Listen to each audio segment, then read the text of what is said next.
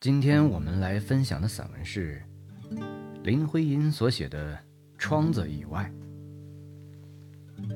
话从哪里说起呢？等到你要说话，什么话都是那样渺茫的，找不到个源头。此刻，就在我眼帘底下坐着，是四个乡下人的背影，一个头上包着暗黑的白布。两个褪色的蓝布，有一个光头，他们支起膝盖，半蹲半坐的，在西檐的短墙上休息。每人手里拿一件简单的东西，一个是白木棒，一个篮子。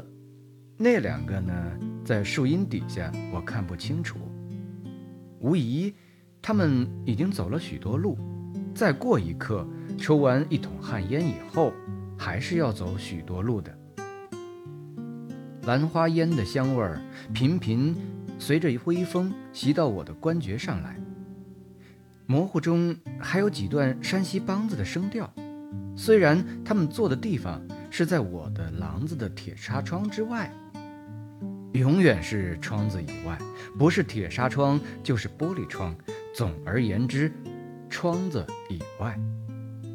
所有的活动的颜色、声音、生的滋味儿，全在那里的。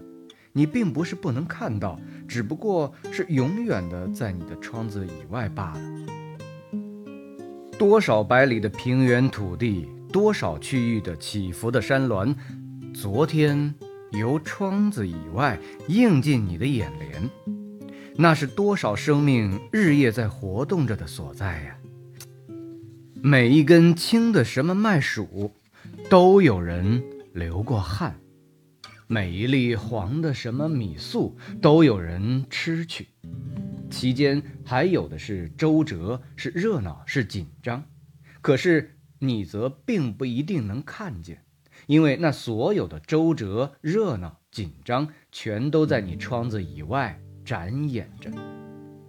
在家里吧，你坐在书房里。窗子以外的景物本就有限，那里两束马缨，几棵丁香，榆叶梅横出分叉的一大枝，海棠因为缺乏阳光，每年只开个三两朵，叶子上满是虫蚁吃过的疮痕，还卷着一点焦黄的边儿。廊子优秀的开着扇子式。六边形的格子窗透过外院的日光，外院的杂音。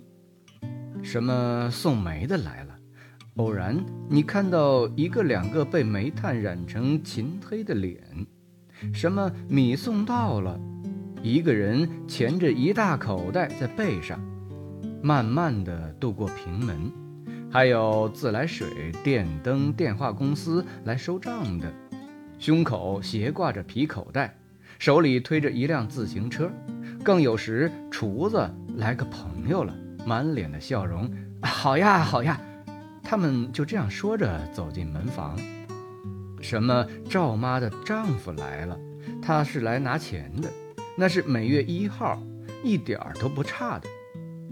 早来了，你就听见两个人叽哝叽哝的争吵的声浪。那里不是没有颜色、声音、声的一切活动，只是他们和你总隔着窗子，扇子似的、六边形的、纱的、玻璃的。你气闷了，把笔一搁，说：“这叫什么生活？”检点行装，说：“走了，走了，这沉闷没有生气的生活实在受不了，我要换个样子过活去。”健康的旅行，既可以看看山水古刹的名胜，又可以知道点儿内地淳朴的人情风俗。走了，走了，天气还不算太坏，就是走他一个月六礼拜也是值得的。没想到，不管你走到哪里，你永远免不了坐在窗子以内的。不错，许多时髦的学者常常骄傲地带上考察的神器，架上科学的眼镜儿，偶然走到哪里一个陌生的地方瞭望，但那无形中的窗子是仍然存在的。不信，你检查他们的行李，有谁不带着罐头食品、帆布床以及别的证明你还在窗子以内的种种零星用品？你再摸一摸他们的皮包，那里短不了有些钞票。一到一个地方，你有的是一个提梁的小小世界。不管你的窗子朝向哪里望，所看到的多半则是仍是在你窗子以外。隔层玻璃，或是铁砂，隐隐约约，你看到一些颜色，听到一些声音。如果你私下满足了，那也没有什么，只是千万别高兴起来，说什么接触了、认识了若干事物人情，天知道那是罪过。